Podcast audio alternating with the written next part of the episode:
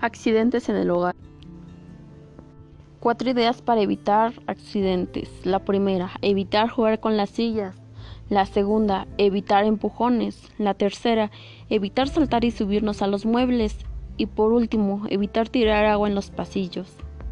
Guión. Las causas más frecuentes de muerte por accidentes domésticos son el fuego, las quemaduras, las caídas y las intoxicaciones.